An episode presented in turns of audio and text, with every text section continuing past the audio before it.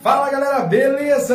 André Silva na área, sejam todos muito bem-vindos aqui no nosso canal. Hoje eu estou aqui para fazer esse vídeo especialmente para você que torce pro Dourado e que gosta do futebol mato-grossense. No vídeo de hoje vamos falar sobre a partida entre Cuiabá e Dom Bosco, jogo válido pela quarta rodada do estadual. Vem comigo! Beleza,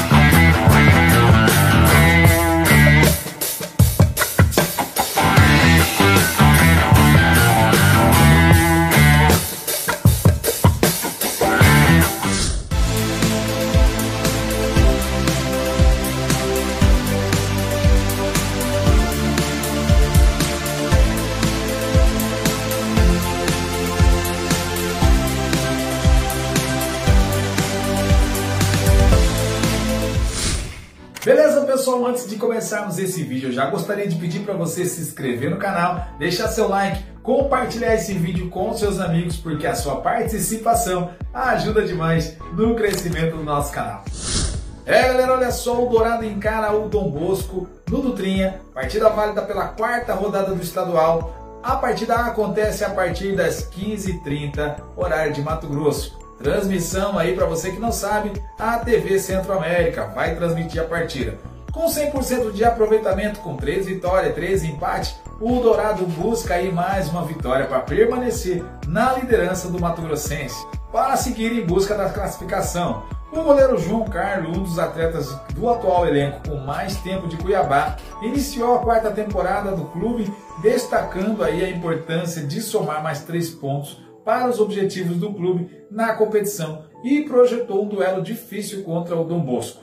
Ele disse assim: temos que entrar em campo e fazer a nossa parte. Respeitamos muito o time Dom Bosco, já observamos e estudamos como eles jogam e nos preparamos. Amanhã vamos entrar em campo e fazer o nosso melhor. Esperamos a vitória, mas sabemos que vamos enfrentar dificuldades. Disse assim João Carlos. Já o goleiro Walter sofreu uma pancada na cabeça no treino de quinta-feira e, por protocolo médico, não fica disponível para essa partida. João Maranini teve fratura na mandíbula e dentária e também será desfalque.